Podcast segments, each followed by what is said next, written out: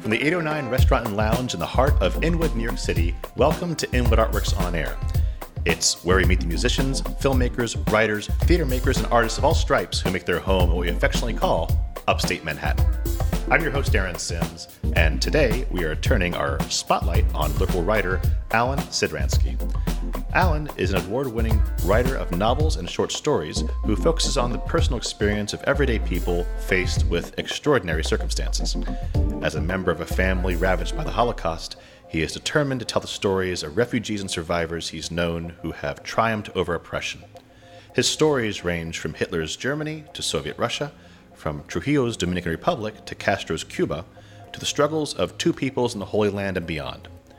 He is the author of the Forgiving series, set in Washington Heights and the Dominican Republic, which has been described as a mystery wrapped in a history, wrapped in a love story.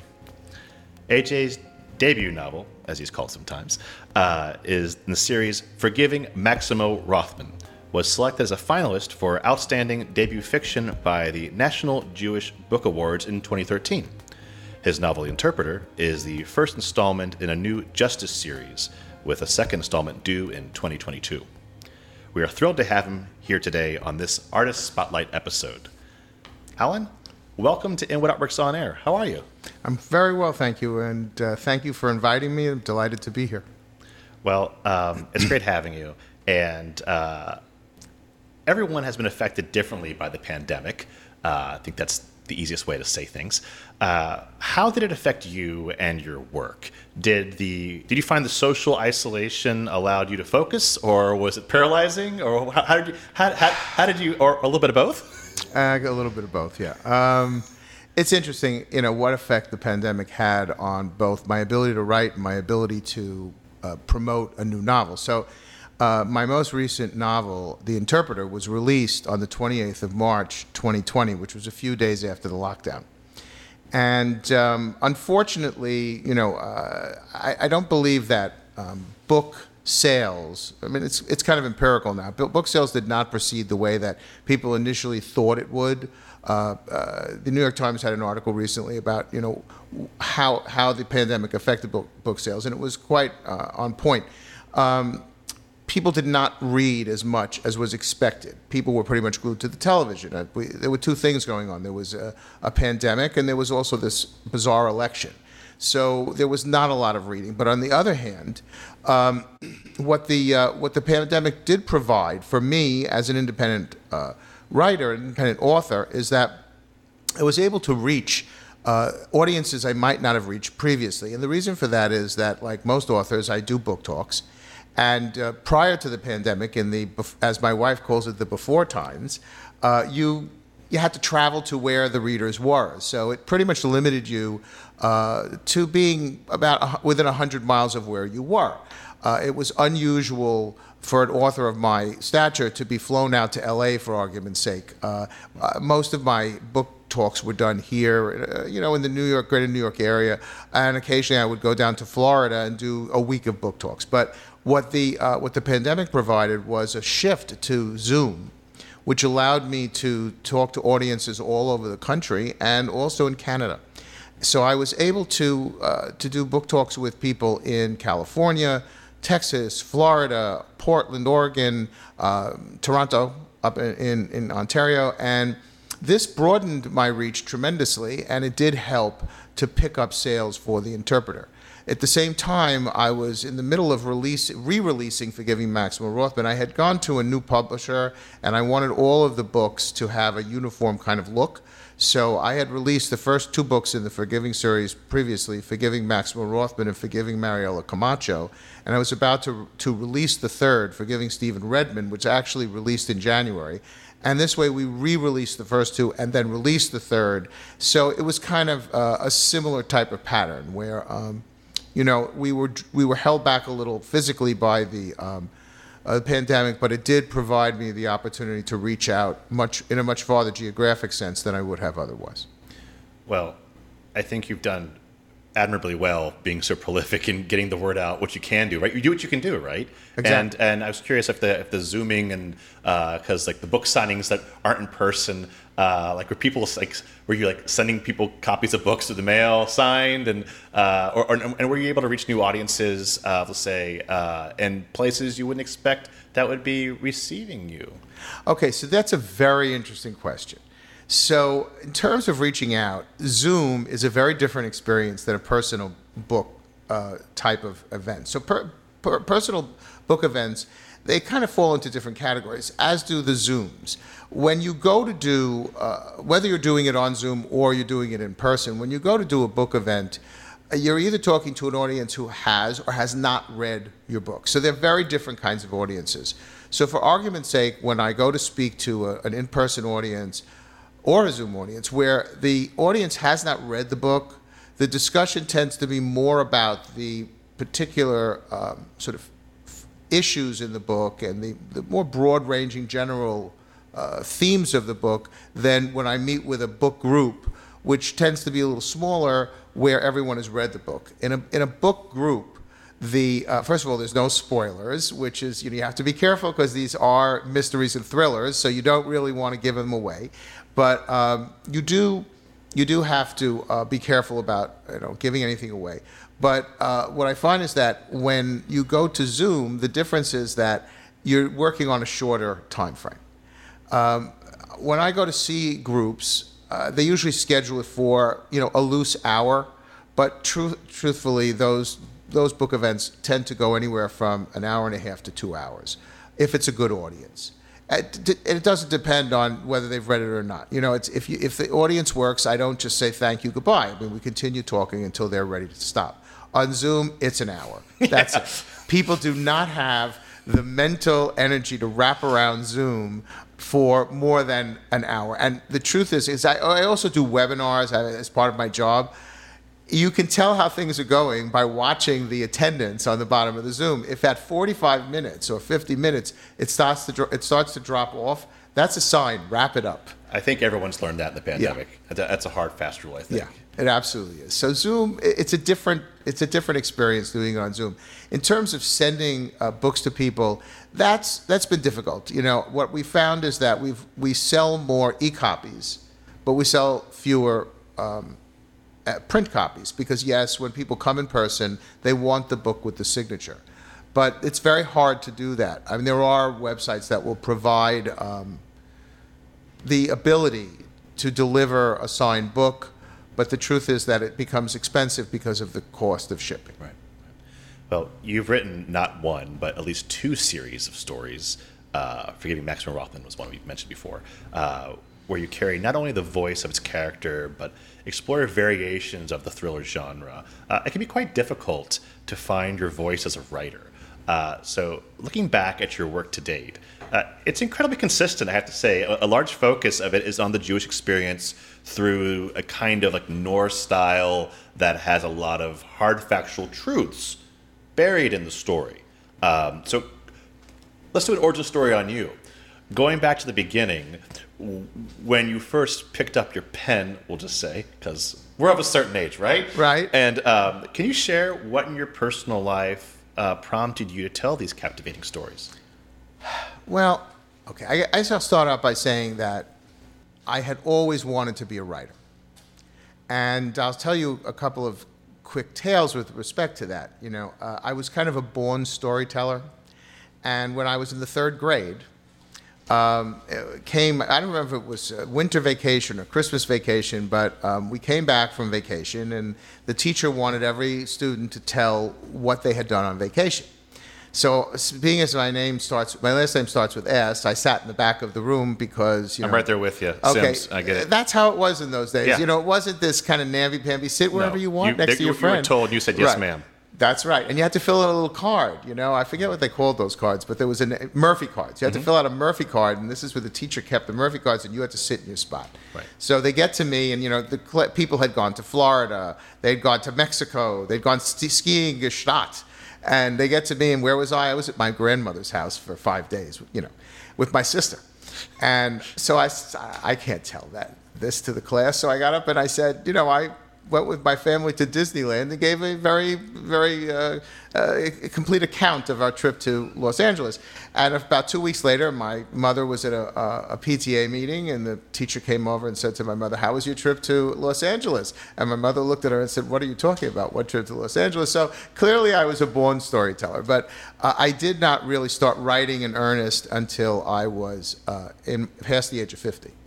I had spent many years in the real estate finance business. And um, so for me, it was a lifelong dream to come to be a writer.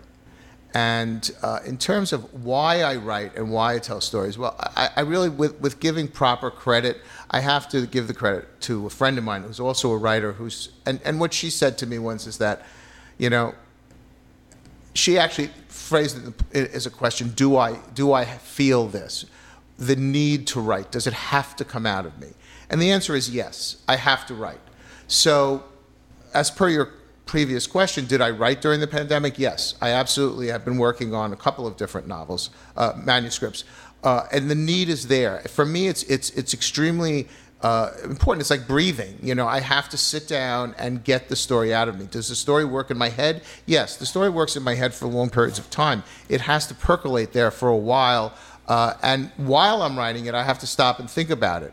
And that's very important to my process. So the question is to why is this important? Because to me, uh, I feel that uh, it's important for people to understand the experience of those who have faced uh, these extraordinary difficult times and who are uh, completely in an unexpected fashion. I mean, whether you're talking about, um, you know, Hitler's Germany or you're talking about uh, you know, Castro coming to power in Cuba, or if you're talking about life in the Dominican Republic under Trujillo, you're talking about a very similar experience. I mean, you know, these are people who have to figure out how to how to proceed, how to get how to get through this problem. And my feeling is in general that fiction, which is why I write fiction, and I've been asked this many times, why not write, you know, nonfiction? Why not write memoirs? My feeling is that fiction puts the reader someplace that other forms don't. That when you read properly written, well written fiction, you are in the character's head. You are feeling the same emotional experiences that the character is feeling.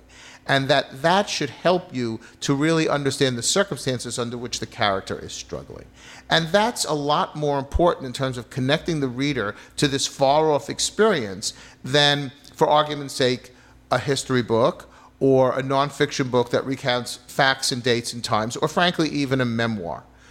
It, it, because fiction tends to be broader. And I, I think that when we're talking about today's readers, and we're talking about things that happened 50, 70, 100 years ago, it's really, really important to give them this means to connect with the character and connect with the experience because they don't have firsthand knowledge of that experience. I think you touched on something very interesting that I think um, I wanted to make sure our listeners uh, kind of identified to flag it for a second is that it's not so. I mean, the content is king. Don't get me wrong, but I think it's important to uh, highlight this how the storytelling, the craft of storytelling. Um, because if I was if I were to categorize your work, which I will, uh, all in all, all, all in all, um, it would be safe to say you write historical fiction.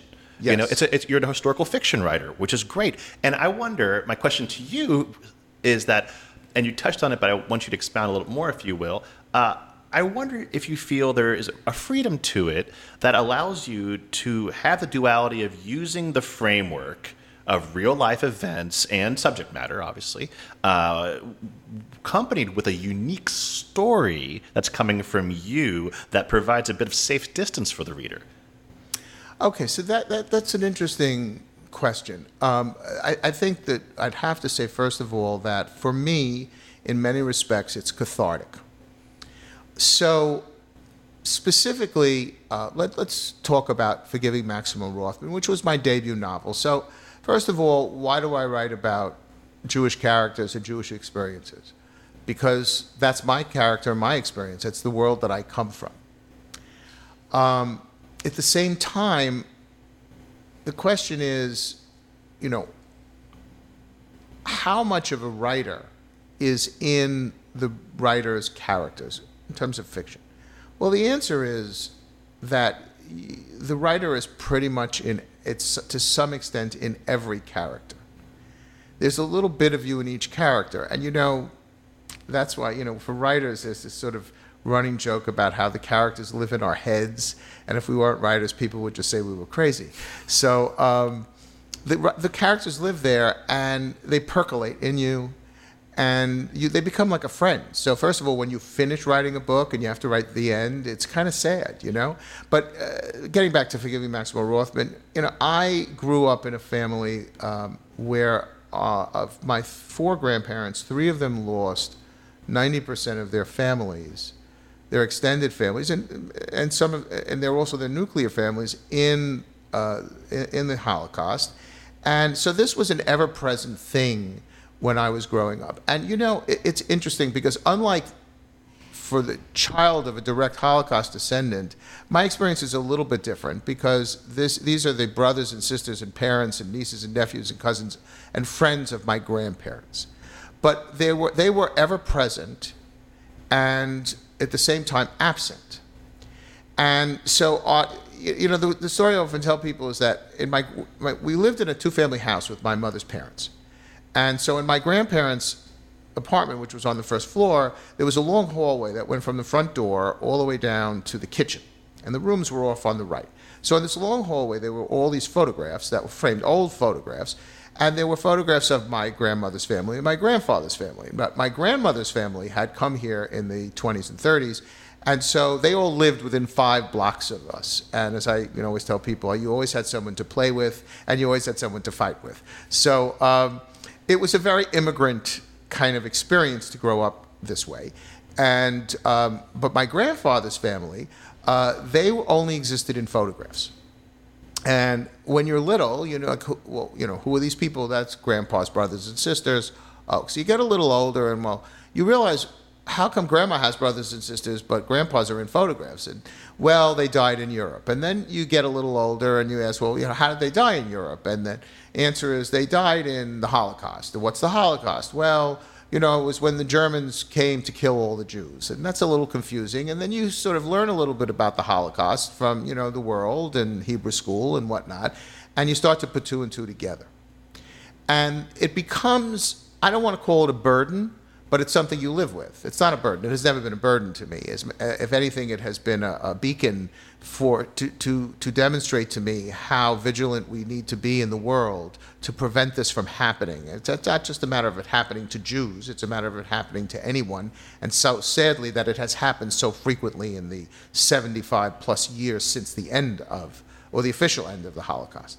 So for me, um, and there's a lot of me in Forgiving Maximo Rothman, um, I needed to tell this story because I needed to be able to reach readers. So, first of all, with respect to Forgiving Maximo Rothman, it's also important to understand that I had this one uncle, that my grandfather's brother, who survived, and the way he survived was that he escaped from Europe to the Dominican Republic, to a place called Sosua, which many people, Jewish and Dominican, are not aware of because it's really it, it was a footnote in the in the story of the Holocaust.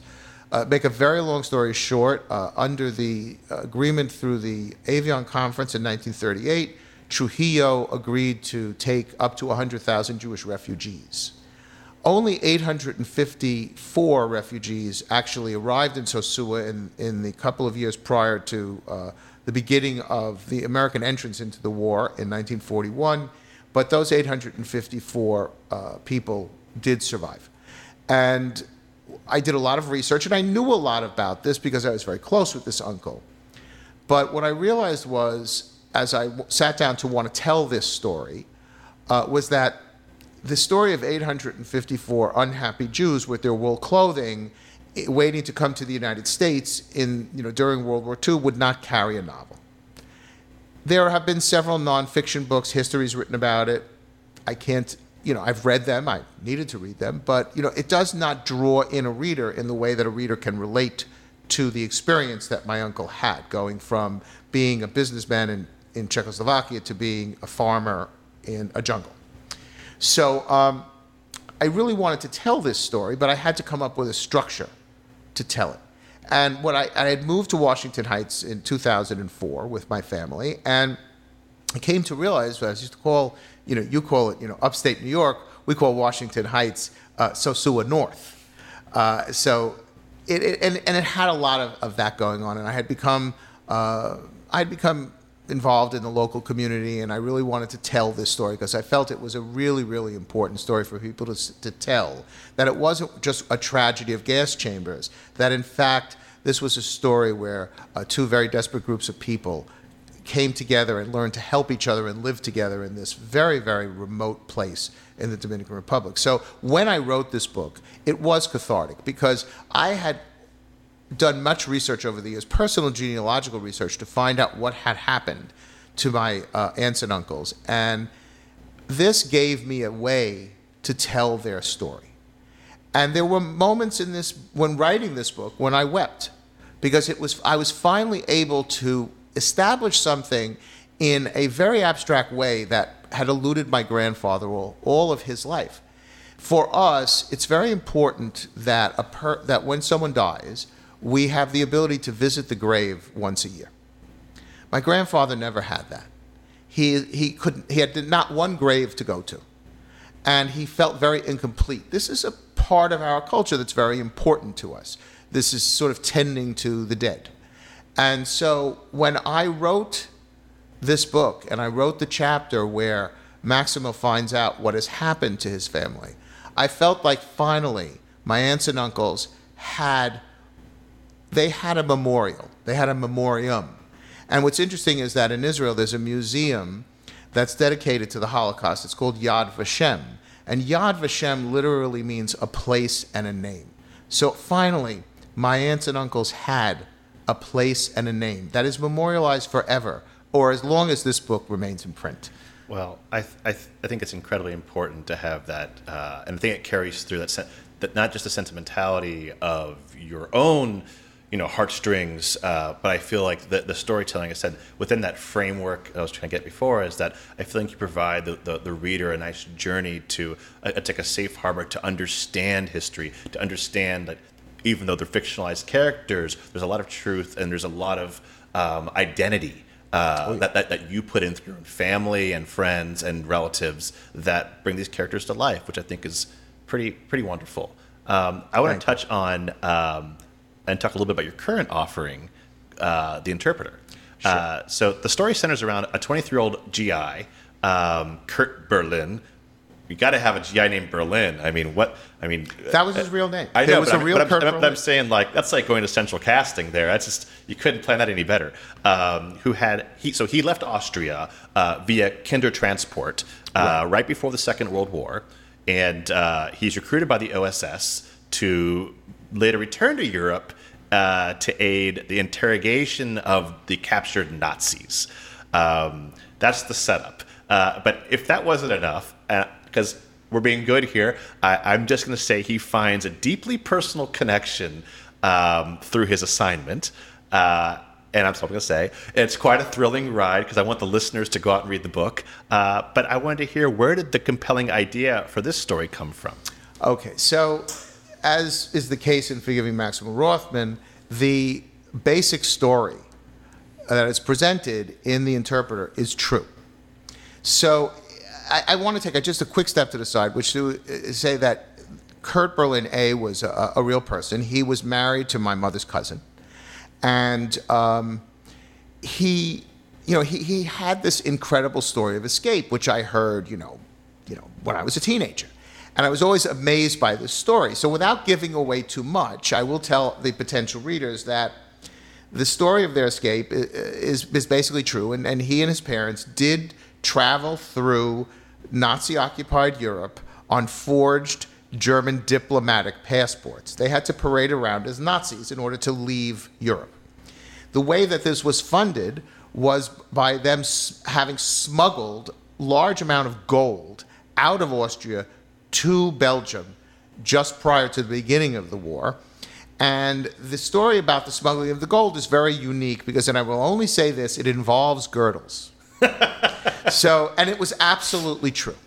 So I was really, I was looking for the next book and I wasn't sure which idea I was going to work on, but Kurt was already like 86 or 87 years old. And my wife said to me, you know, you might want to do that next because who knows how long he'll be around. So he had three daughters. He's no longer with us, and he had three daughters who I'm very close with, and they gave their blessing to this.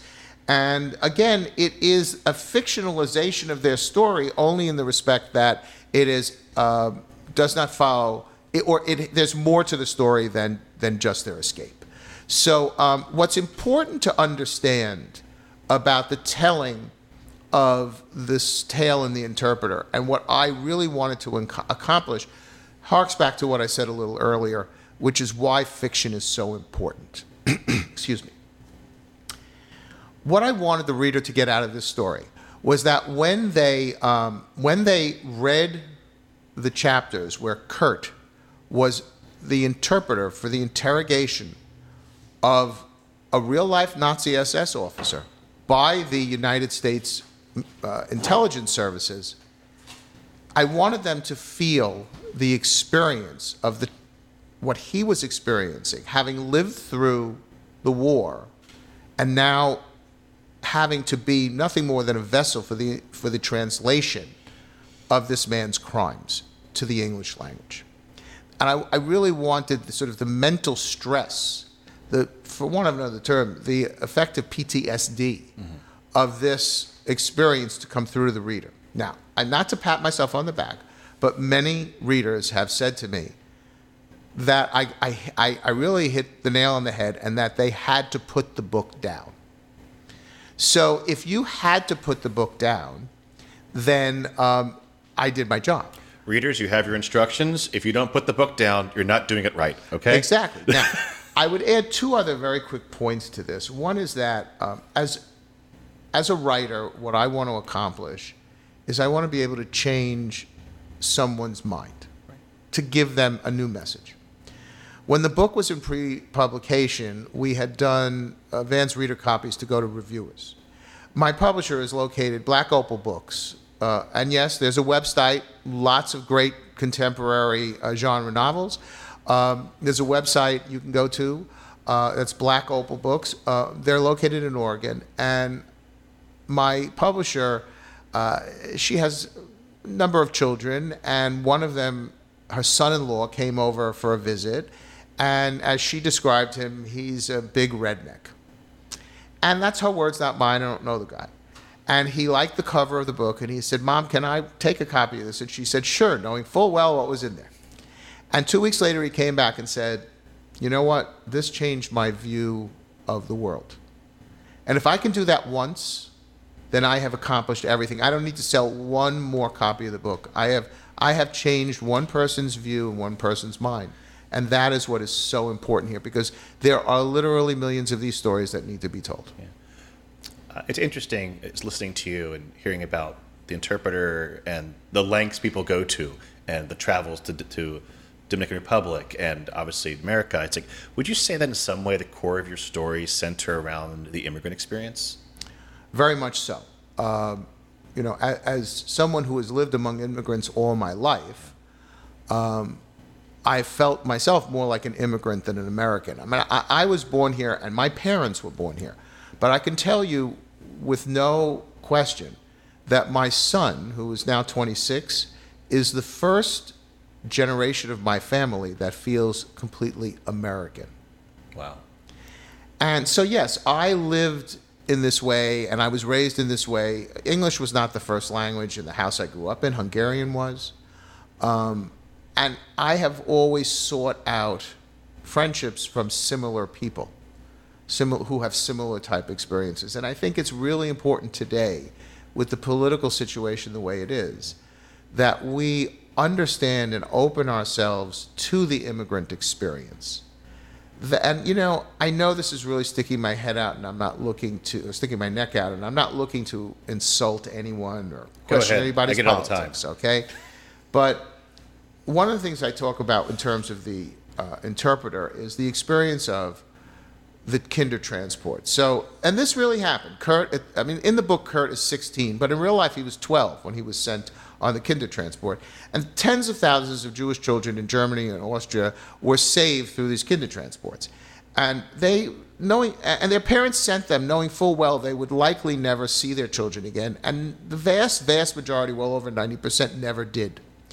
So, what I say to groups when I discuss this book with them on Zoom is, um, and I'm watching for the drop off, I tell them that, um, you know, the experience of this German Jewish mother standing on a platform in Frankfurt or Berlin or Vienna or Dusseldorf, sending her child onto this train with a smile, holding back the tears, knowing full well that they'll, they'll likely never see their child again, is in essence no different from the Central American mother who has managed to scrimp together a hundred single American dollar bills over a period of 10 or 20 years from tourists and takes that money and puts it in the hand of their child, their 15 year old child, and says, Go to America and get to America, and you'll bring me later, knowing full well that they will likely never see their child again.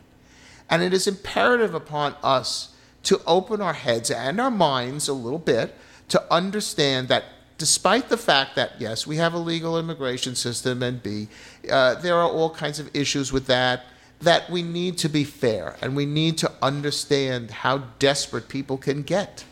Living in a, in a failed nation state is not in any essence any different than living in a fascist state.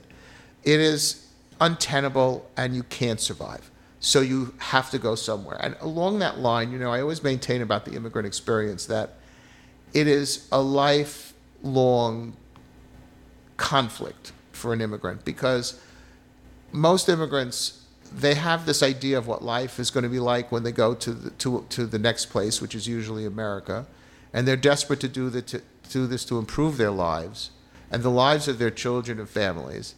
And then when they get here, they see how different it is than what they expected. And what they long for and yearn for is to go back to the place that they live, where they came from, their home. And for those who have the fortune to return, they often find that um, it's not the same. Yeah. That the place they left was a snapshot in time. And by the way, I, I, I kind of cover that in Forgiving Mariela Camacho which, by the way, is my favorite of my books, and I highly recommend it. So I, I hope, yes, I, I, am very tied into the to the whole immigrant experience. Well, Alan, I could talk for hours about your books, um, but I'd rather your, people pick them up and read them and, and spend hours doing those. So, Alan, is there a place where you, we can send people to pick up your books online? Absolutely. Everything's available on Amazon which is really the place we sell most of our books. You could also get them here uptown. At Word Up has all my books. Um, in terms of uh, the interpreter, it's available in e-copy. You can buy, you know, Kindle, Nook. It's also in paperback, and it was just released on Audible. If you if you like to listen to books, the Forgiving series is uh, on, e- it, it, it's available on Kindle and Nook, e copies. It's also available on paperback. And the audibles for all three books Forgiving Maximo Rothman, Forgiving Stephen Redmond, and Forgiving Mariela Camacho will be available uh, starting probably in July and through the next couple of months. So by September, all of them should be available on Audible. Great. But they are available on e copy now. Also, if you have a book group, and you want to um, you want to read one of my books for your book group, I provide a free book chat with you on Zoom, or you know things are opening up. If you're local and you you want to get me to come over and you get a little you know little Danish and some coffee, I'm happy to come over and talk with your group about my book. But I, I do that free for book groups. I also That's do, wonderful. I do it for larger organizations too, but there's a little charge for that. Understood. Uh, so, and you also have a website as well, correct? Yes, you can go to ajsidransky.com. That's A J S I D R A N S K Y.com. And uh, my whole life story is there, Well, along with my books. We'll we'll put that website up uh, on the description of this episode. Thank you. Alan. Thank you so much for taking the time to be with us today. Aaron, it was my pleasure, and thank you so much for inviting me. Sure thing. Well, uh, it's wonderful to have Alan here joining me on this Artist Spotlight episode of Inwood Artworks On Air. It's where we meet the musicians, filmmakers, writers, theater makers, and artists of all stripes who make their home here in Upper Manhattan. If you have a moment, please show us some love right now by rating and reviewing this podcast on Apple Podcasts. It really does help us. And share it with some friends. Uh, many thanks to 809 Restaurant and Lounge here at 112 Dyckman Street here in Inwood uh, for hosting us, and to HideSites.com for all their great uptown promotional support. Be sure to follow us on social media at Inwood Artworks to keep up with all that we do, including the Inwood Film Festival, Filmworks Al Fresco, pop up art galleries, live performances, and so much more. You can support on air and all our programming by making a donation at inwoodartworks.nyc backslash donate. This program is supported in part by public funds from the New York City Department of Cultural Affairs in partnership with City Council, and in part by a grant from NYC and Company Foundation with partial support from Manhattan Borough President Gale Brewer. From the top of Manhattan and the bottom of our hearts, thank you so much for tuning in. I'm Aaron Sims for Inwood Artworks On Air.